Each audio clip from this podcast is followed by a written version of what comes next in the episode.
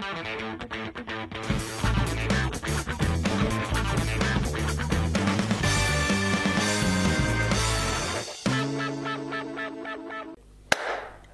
všetky hamburgerové deti. Dnes sa budeme baviť o tvojej obľúbenej téme, o práškoch, liekoch a o tom, ako ostať zdravý.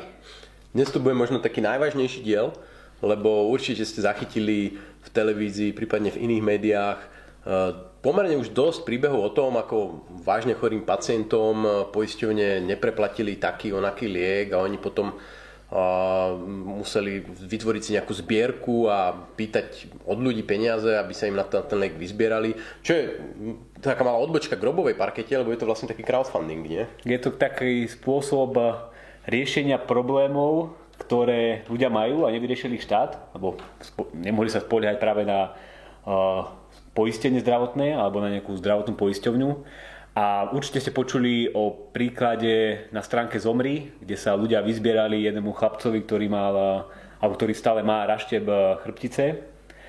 A toto si liečil v Belgicku a odmieta mu to preplatiť poisťovňa a ľudia sa mu im tam vyzbierali na preplatenie tejto liečby asi sumou 16 tisíc za 90 minút teda keby naozaj expresne rýchlo vyzberali veľké množstvo peňazí.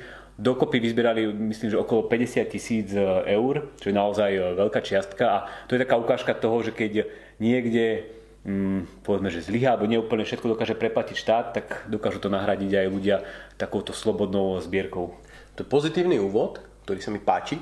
Ak sa vám páči takýto pozitívny úvod o tom, čo všetko spontánna spolupráca ľudí dokáže, tak si určite prečítajte Robovú knihu Pokrok bez eh, povolenia. Ešte... Ktorú, ktorú som musel držať, ale... Ale nakoniec sme ňou podložili foťák, ale máme ich ešte kopec, takže ak chcete, príďte do kancelárie, to sa dá kúpiť, prípadne v knihkupectvách. Ale poďme k tej ťažšej časti.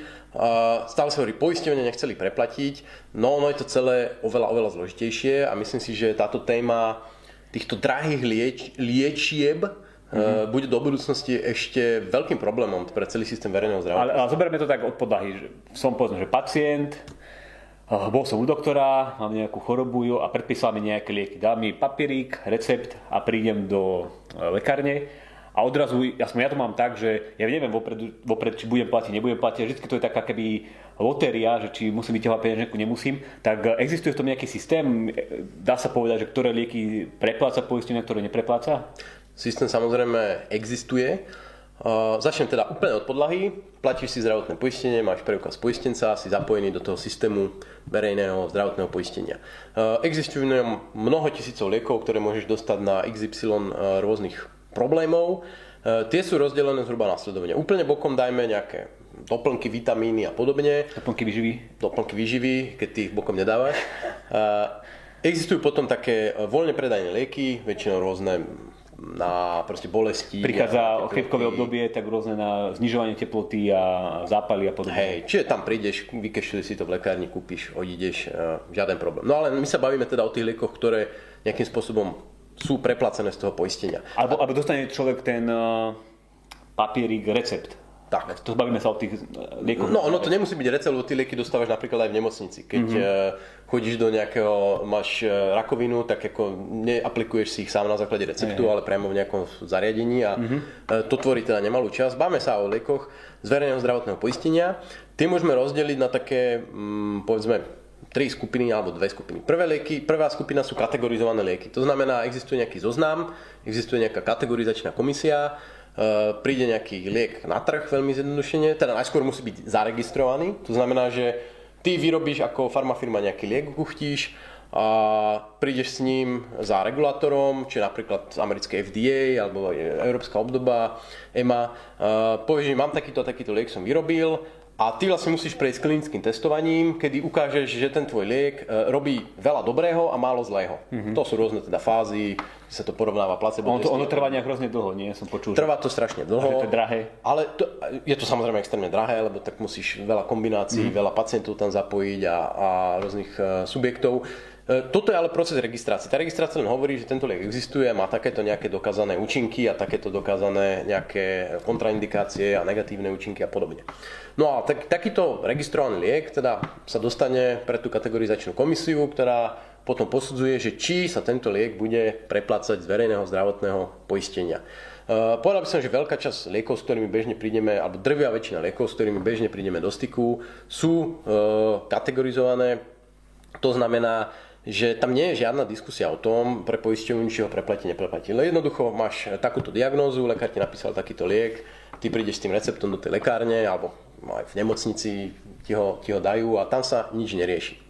Ale pri tej kategorizácii vlastne tam sa posudzujú nejaké kritéria, o nich sa môžeme za chvíľu pobaviť.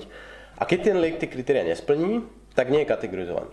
A to znamená, že ty sa môžeš dostať do situácie, ešte je taká tá druhá, alebo to je skôr podskupina týchto prvých liekov, že tzv. orfan lieky, čo sú lieky na zriedkavé ochorenia, ktoré má tuším jeden z 50 tisíc ľudí. Alebo tak je to nadefinované. Tak je to nadefinované, kde tie kritéria sú trošku voľnejšie, ale to nazveme taká podskupina. A potom mm. je tu skupina liekov, kde jednoducho neboli kategorizované, ale tvoj lekár, väčšinou sú to teda nejaké závažné diagnózy, rakovina, rôzne autoimunitné ochorenia a podobne. Tvoj lekár ti povie, že existuje takýto liek, ja som proste o ňom viem a myslím si, že by v tvojom prípade ti mohol pomôcť, tak ja ti vypíšem lejstro, ty prídeš do svojej zdravotnej poisťovne a požiadaš o výnimku. Uh-huh. A tá poisťovňa na základe nejakého svojho interného procesu rozhodne o tom, či ti tento nekategorizovaný liek na základe tej výnimky preplatí alebo nie. Uh-huh.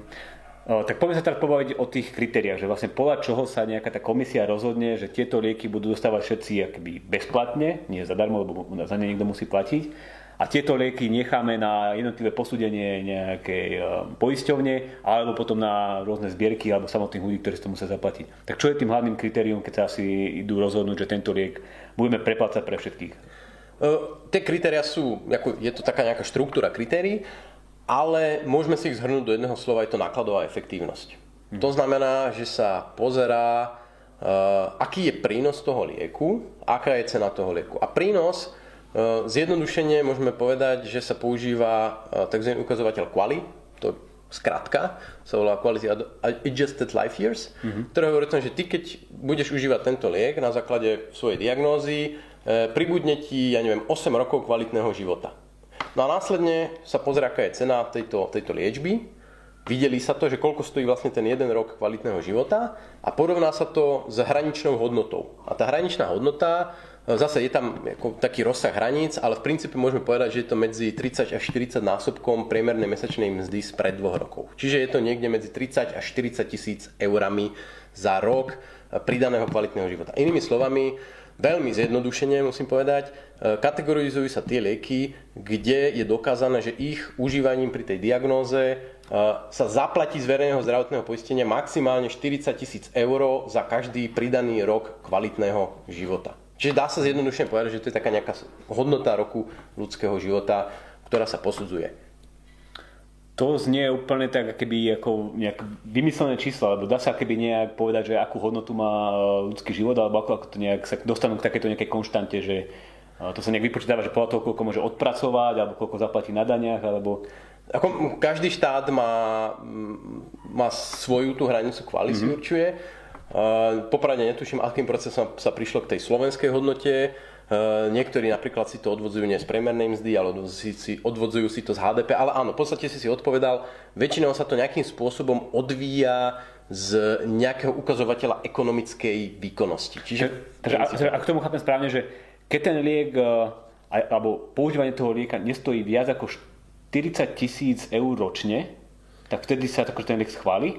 Ale musí za rok pri jeho života. Čiže, alebo ty keď si vezmeš nejaký, tam ešte, že rok kvalitného života. Čiže ty mhm. keď máš liek, ktorý ti, máš nejakú veľmi zlý stav, zoberieš si liek, ktorý ti ho trošku zlepší, tak povedzme, že sa to zaráta len ako pol rok mm-hmm. kvalitného života, lebo je to uh, nekvalitný život, keď to mám takto povedať. Čiže, čiže ono, je to, ono je to ešte takto, takto vážené. A, a to mi prišlo ako hrozne veľká suma, že, takže lieky sú naozaj také, ktoré stoja 40 a viacej tisíc eur. Hej, že máme tu takéto extrémne drahé lieky, čo pre nás bežných uh, užívateľov, ktorí tam chodíme s tými papierikmi, nie je niečo predstaviteľné, hej, že by sme nejaké tam uh, lekárničke platili veľké sumy.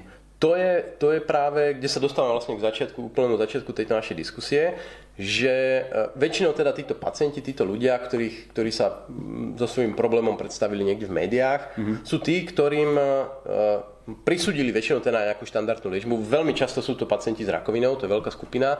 Čiže prisúdili mi nejakú štandardnú liečbu, nejakú štandardnú chemoterapiu, ktorá buď im nezaberá, alebo si myslia, či už na základe nejakých dôkazov alebo emócií, ale častokrát ako lekár im povie, že existuje takýto nejaký liek v Európe, eh, že teda tento liek im môže pomôcť lep viac, nejaká imunoterapia, nejaká biologická liečba a podobne.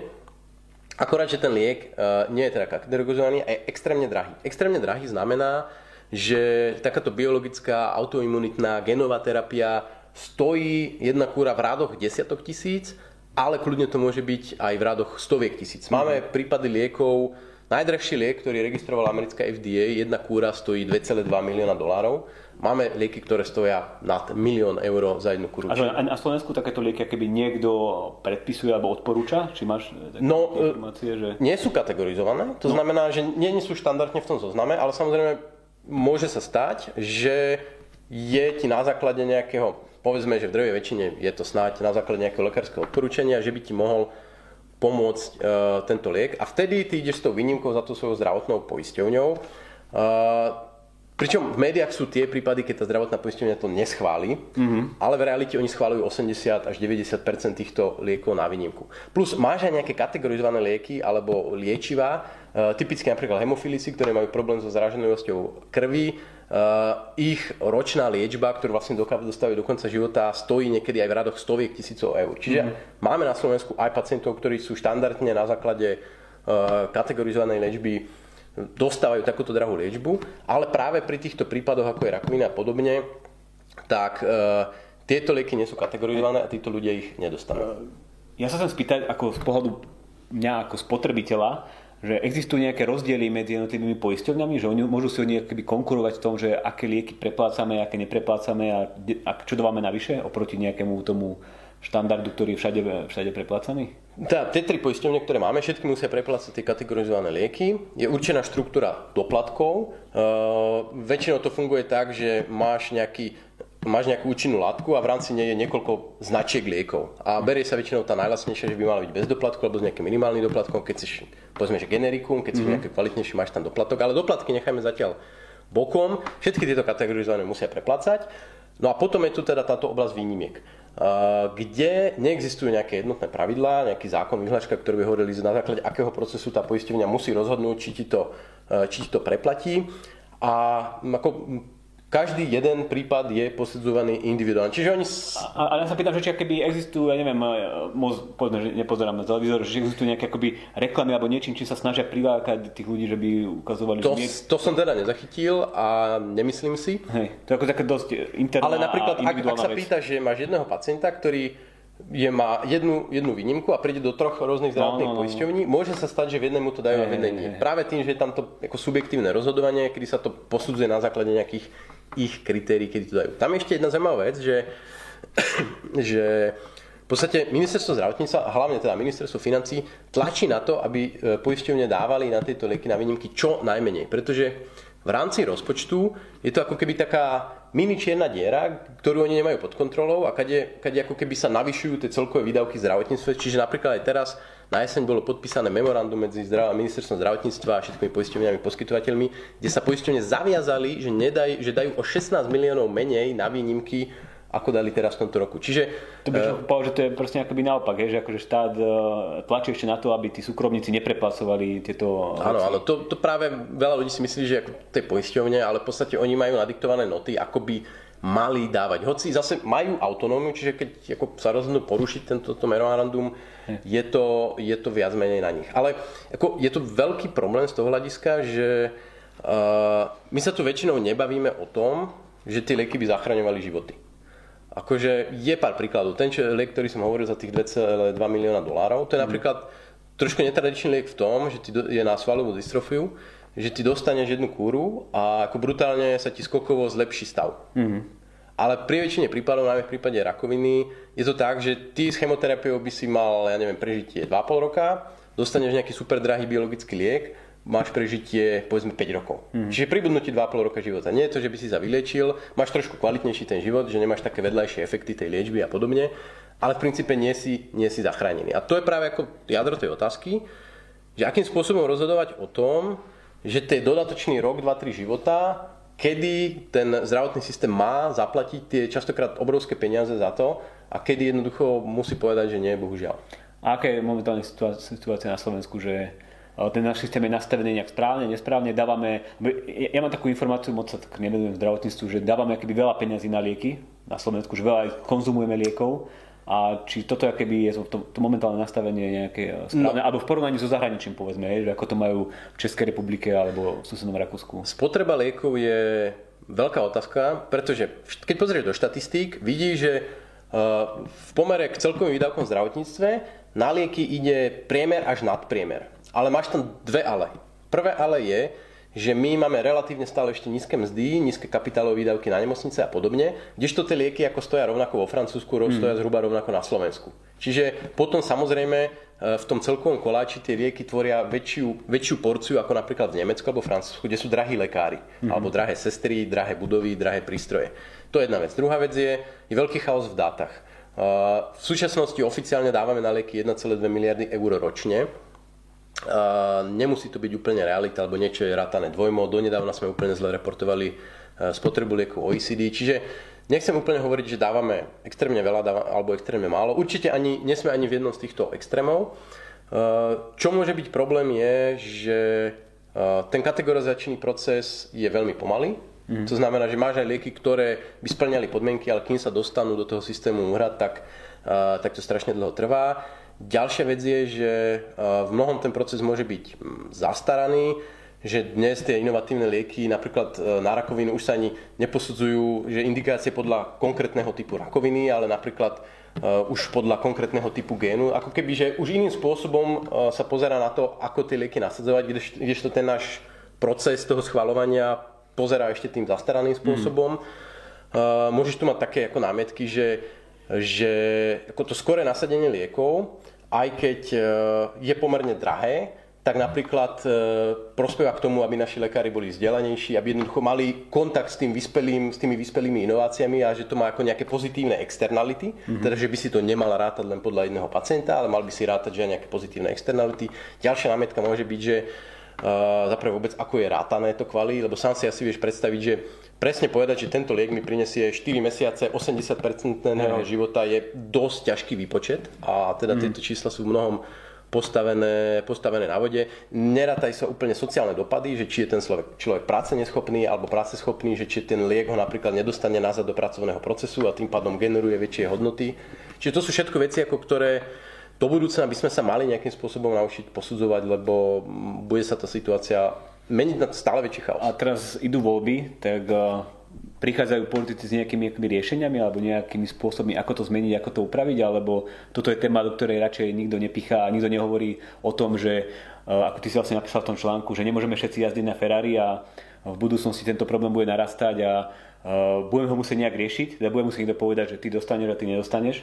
Že či politici hovoria o tom a hovoria ľuďom tak trošku pravdu, že tie lieky nie sú zadarmo a že no, nebude na všetkých. Ne, nepostrehol som takéto mm. nejaké veci v programoch.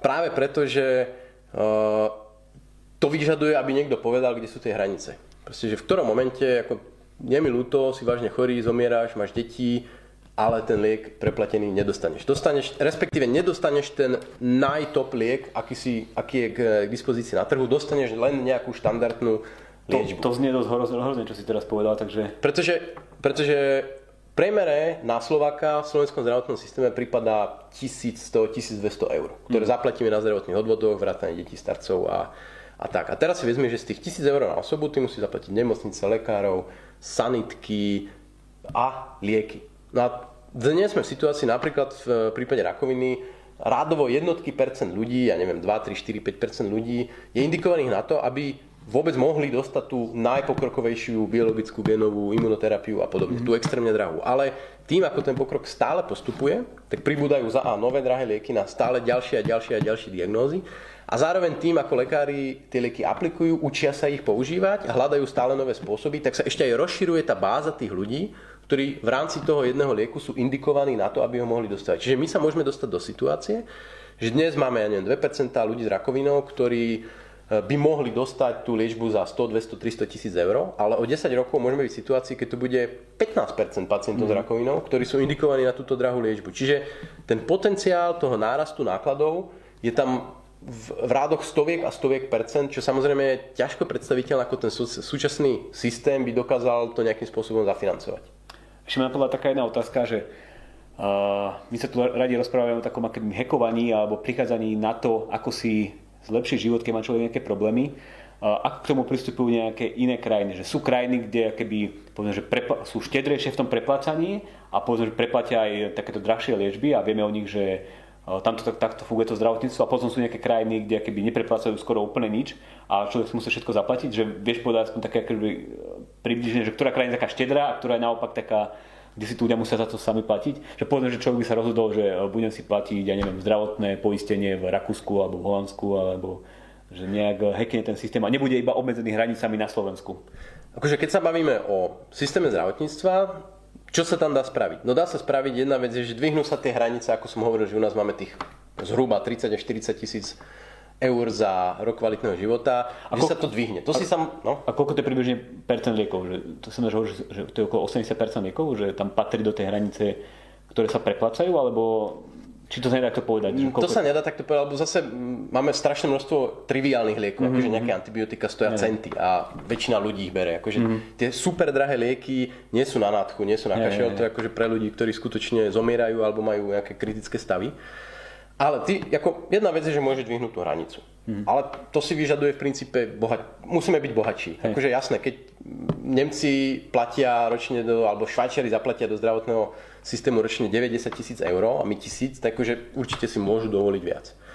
To sa ako ťažko, alebo môžeme sa baviť potom následne, že či to nejak nepreusporiadať, Napríklad, či také tie triviálne lieky, ktoré sa preplácajú, všelijaké tie penicilíny a ja neviem, ešte ti predpíšu aj nejaké antipiretika a podobne mm. za pár eur, ktoré častokrát potom vyhodíme, že či nedá nejakú hranicu, že všetky lieky do 10 eur si človek musí zaplatiť mm-hmm. a to, čo sa v tom systéme ušetrí, pôjde napríklad sem, do teda tých super drahých liekov. Čiže dá sa vymyslieť, že nejakým spôsobom preusporiadať tie toky, to teda, in, inými slovami, že akože bolo by to naozaj keby poistenie, lebo to, že niekto z nás ochorie párkrát do roka alebo raz za rok, to nie je akože poistná udalosť, lebo to vieme, že, sa, že to nastane ale že poistenie práve pre tie nejaké neočakávané drahé eh, Hej, akože oddeliť, že čo je spotreba a čo mm. je kritická udalosť. Čiže keď ja mám nejaký kašlík alebo čo, tak vôbec mm. nedostanem zaplatené. Čiže ako, to je možnosť. A má nejaká krajina takto nastavené, alebo ne, nevieš, či... Uh, je viacero krajín, ktoré majú väčšinou nastavené teda nejakú sumu, Uh, nejaké deductible, ako býva v poistení, uh, kde ty povedzme, že prvých 300 eur ročne svojich akýchkoľvek nákladov, neviem, či je to niekde len na lieky, ale napríklad Holandenia majú tuším prvých 300 alebo 400 eur ročne na zdravotnú starostlivosť ty si vykešuješ. Až mm. potom, keď prekročíš túto sumu, tak si začínaš, ako dostávaš ako to, to preplatené. Čiže dá sa to nastaviť takýmto spôsobom. To ale samozrejme úplne nebude stačiť, lebo tie centové penicilíny nedokážu úplne nahradiť ako tie mnoho 100 tisícové, mm. tisícové čiastky. Je to čiastočné zlepšenie. Ďalší spôsob je napríklad vytvoriť e, nejaký fond, ktorý by bol ešte pomimo a bol by to fond inovatívnej liečby. Napríklad v, vo Veľkej Británii majú takýto zriadený, ktorý ako keby prepláca takéto nekategorizované nadštandardné, nadštandardné e, lieky. Zase samozrejme je tu otázka nejakého narábania tý, s tými financami, lebo akékoľvek peniaze, ktoré sa minú na tieto lieky, mohli byť minuté aj iným spôsobom. Mm. Čiže mala by tam byť nejaká nejaká hodnota na peniaze, no a za peniaze. A potom ako súkromná možnosť tu je, existuje niečo ako uh, poistenie kritických chorôb, mm-hmm. kde ty jednoducho platíš mesačne nejakú poistku, častokrát v kombinácii s životným poistením a podobne. A máš tam dané zoznam chorób, ja neviem, 40 diagnóz, a učíš si tam, že ak budem mať jednu z týchto diagnóz, zaplatia mi 50 tisíc eur alebo 70 tisíc eur, ak si to nastavíš a ako z týchto financií by si si teoreticky mohol aj sám dofinancovať nejakú z tých drahších lieč, liečieb? Tak ja myslím, že sme prebrali všetko aj z pohľadu toho systému, aj z pohľadu konkrétneho človeka. Ak máte nejaké otázky, tak určite ich napíšte pod toto video alebo podcast a potom ty sa na to pozrieš a poradíš alebo odpovieš. Neviem, či poradím.